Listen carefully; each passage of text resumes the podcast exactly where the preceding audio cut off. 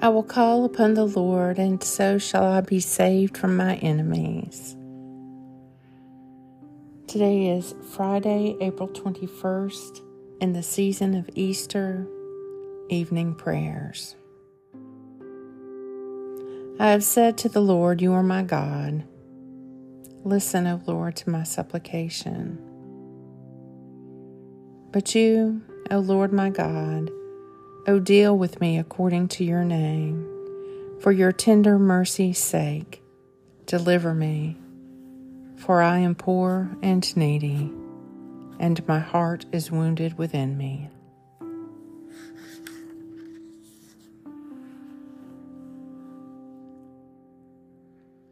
For the Lord has heard the sound of my weeping.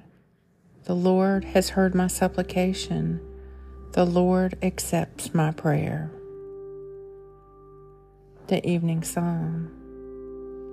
How dear to me is your dwelling, O Lord of hosts. My soul has a desire and longing for the courts of the Lord. My heart and my flesh rejoice in the living God. The sparrow has found her a house, and the swallow a nest, where she may lay her young by the side of your altars.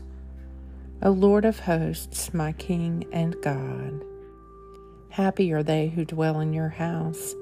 They will always be praising you. Happy are the people whose strength is in you, whose hearts are set on the pilgrim's way. Those who go through the desolate valley will find it a place of springs, for the early rains will have covered it with pools of water. They will climb from height to height and the God of gods will reveal himself in Zion. Psalm 84 For the Lord has heard the sound of my weeping. The Lord has heard my supplication. The Lord accepts my prayer. Be, Lord, my helper, and forsake me not.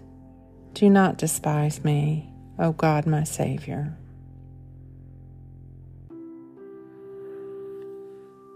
Into your hands, O Lord, I commend my spirit. For you have redeemed me, O Lord, O God of truth. Keep me, O Lord, as the apple of your eye, and hide me under the shadow of your wings.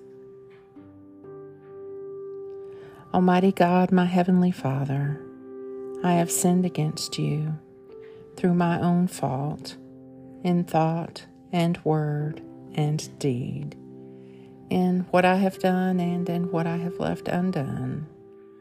For the sake of your Son, our Lord Jesus Christ, forgive me all my offenses, and grant that I may serve you in newness of life, to the glory of your name. Amen.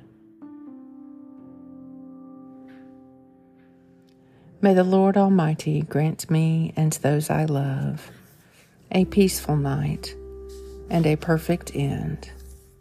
Amen.